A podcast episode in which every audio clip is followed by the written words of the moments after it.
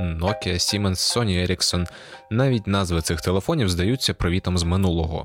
В принципі, так і є: кнопочні мобільні телефони, комунікатори. КПК, перші смартфони, це залишилося десь там у 2000-х.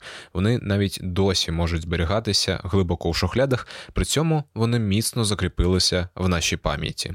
І це ще один символ, щоб згадати про нього в подкасті Радіо Свобода Українські нульові, подкаст про культуру та артефакти 2000-х років. У ваші вуха говорить Олексій Кушнір.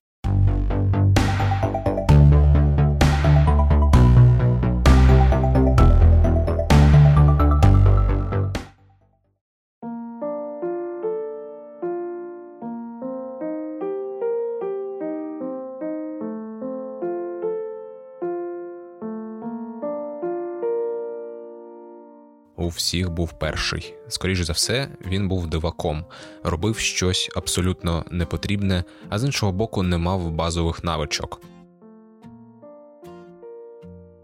Але він відрізнявся від інших якраз тим, що він був першим, а отже, і запам'ятався найкраще.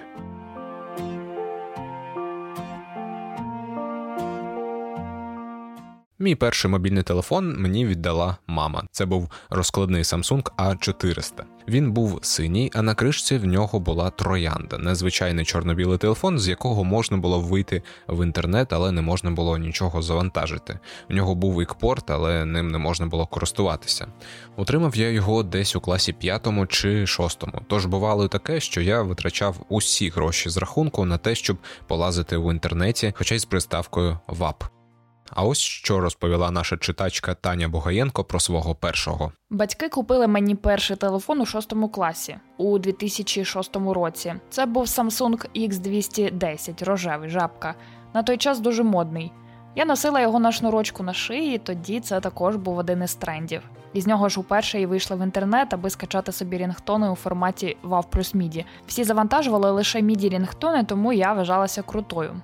До своїх наступних телефонів я вже не ставилась так трепетно, і екрани била, і топила, і об стінку жбурляла.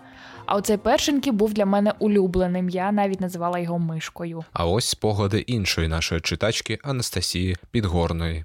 Перший кнопочний телефон я отримала класі у третьому, бо повела себе як доросла. Як зараз пам'ятаю, батьки увечері серйозним тоном мені повідомили про те, що ти вже підросла і довела, що відповідальна. Маємо тримати з тобою зв'язок, тому ось. І притягнули мені не новенький, проте такий бажаний Samsung C100. І це у 2006-му. Там була дуже крута гра з хом'ячком, який мав перемагати злих привидів і розкривати картину позаду себе. В неї я робилася на перервах цілими днями, і заряд він тримав кілька днів поспіль, не те, що телефони зараз. Ех, круто було.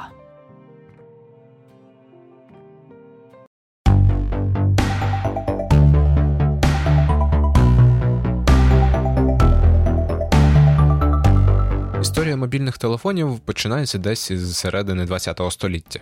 Перші такі важили ледь не кілограм і були призначені для зв'язку з автомобілей. Вже у 80-ті роки з'явилися перші серійні мобільні телефони. У 90-ті вони поменшали, з'явилися перші розкладні телефони. Ближче до нульових на екранах з'явилися кольори.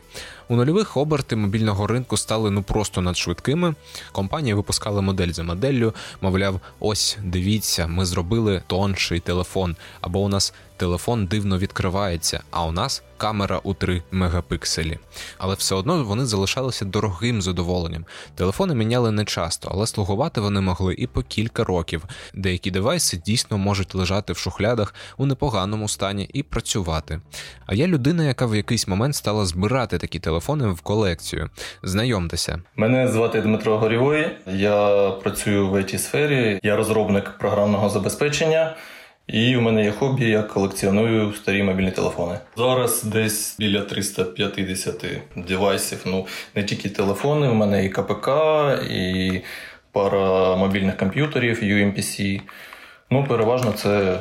Мобілочки. Вам не почулося близько трьох з половиною сотень мобільних телефонів. Як все почалось, я точно не пам'ятаю, мабуть, з того моменту, коли я замовив собі на eBay перший iPhone.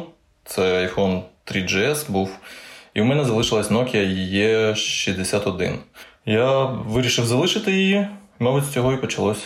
Потім, е, потім мої друзі давали мені деякі телефони.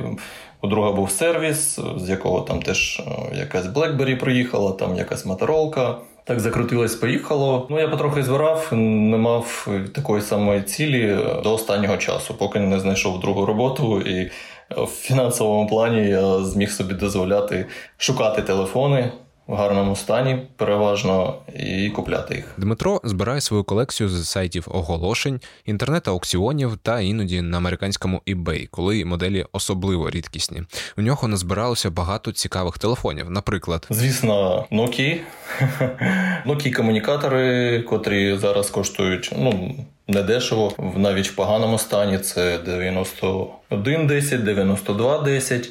Ще Nokia 8 серії, починаючи від е, так званого банану, котрий був в першій матриці, і до до останніх е, Nokia, там Sirocco Edition 88-х. Одна з восьмої серії найцікавіша це для мене 8810. Вона з чорно-білим екраном, і в Україні я бачив мабуть, за всі три роки три оголошення. І одну я купив. Ще те, що в мене немає, те, що я шукаю, наприклад, як я своїй дівчині кажу, після цього можна завершувати колекціонування.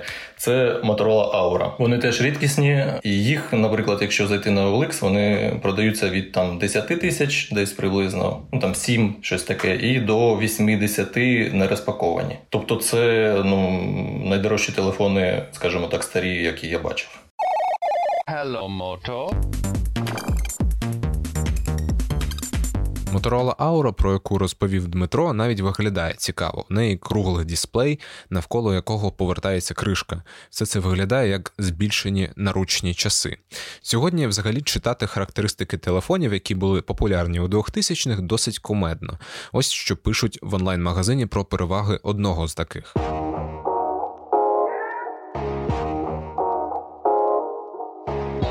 Телефонна книга на 100 імен.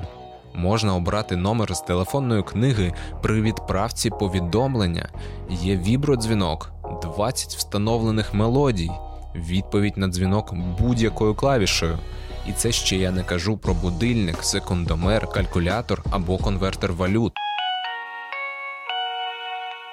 Такі технології вже не дивують і навіть не пишуть у характеристики сучасних смартфонів, бо список став би занадто довгим. Але тим не менш люди досі цікавляться старими кнопочними телефонами.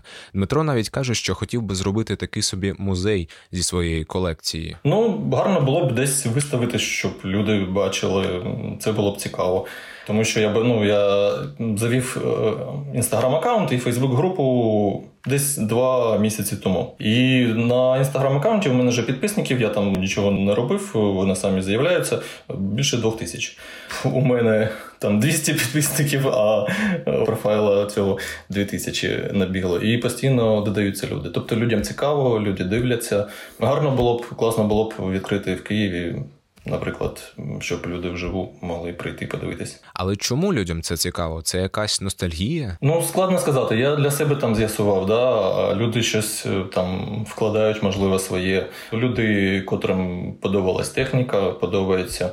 Люди, котрі пережили там якісь часи з цими девайсами, персональними асистентами, так скажемо. Мабуть, тому люди цікавляться. З дитинства в мене там е, була пристрасть до техніки, я щось там крутив, паяв. І коли вже в школі, там, мабуть, е, в інституті почав цікавитись е, мобільними телефонами. Хотів собі, звісно, як і всі гарні мобільні телефони, але не міг дозволити. І от, мабуть, зараз я можу це дозволити, так сказати. Те, що можна піти, наприклад, в магазин купити там звичайний iPhone чи Android останній, звісно, там ну це зараз так можна зробити. Там є гроші на це, а раніше не було грошей, і тому, мабуть, це було більш цікаво. І от тепер я знаходжу ті телефони, котрі я хотів раніше, але не мог собі дозволити. Бувають телефони там в, в поганому стані, і, ну скажімо, цікаві моделі в поганому стані. Я десь знаходжу там корпуси, якісь там запчастини, клавіатури, можливо, там модульна якась переборка. І мені теж цікаво, тому що ну, я люблю працювати руками, я люблю електроніку, там щось там припаяти, погріти, щоб воно завелось. Тобто, це теж цікаво. Це ну, процес, який ну, приносить задоволення.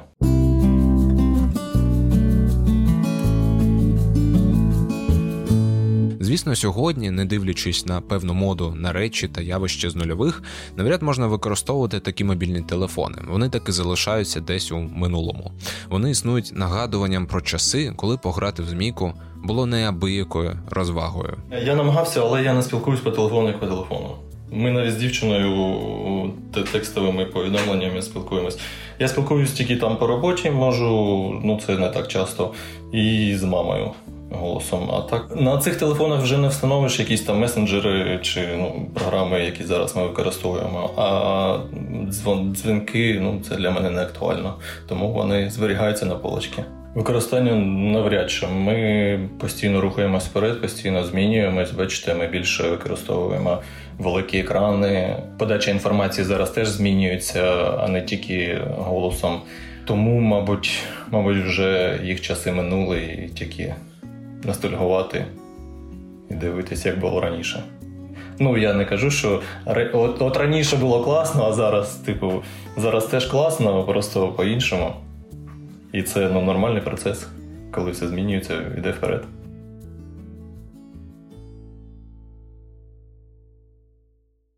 А як ви гадаєте, які ще речі з нульових характеризують ту коротку епоху?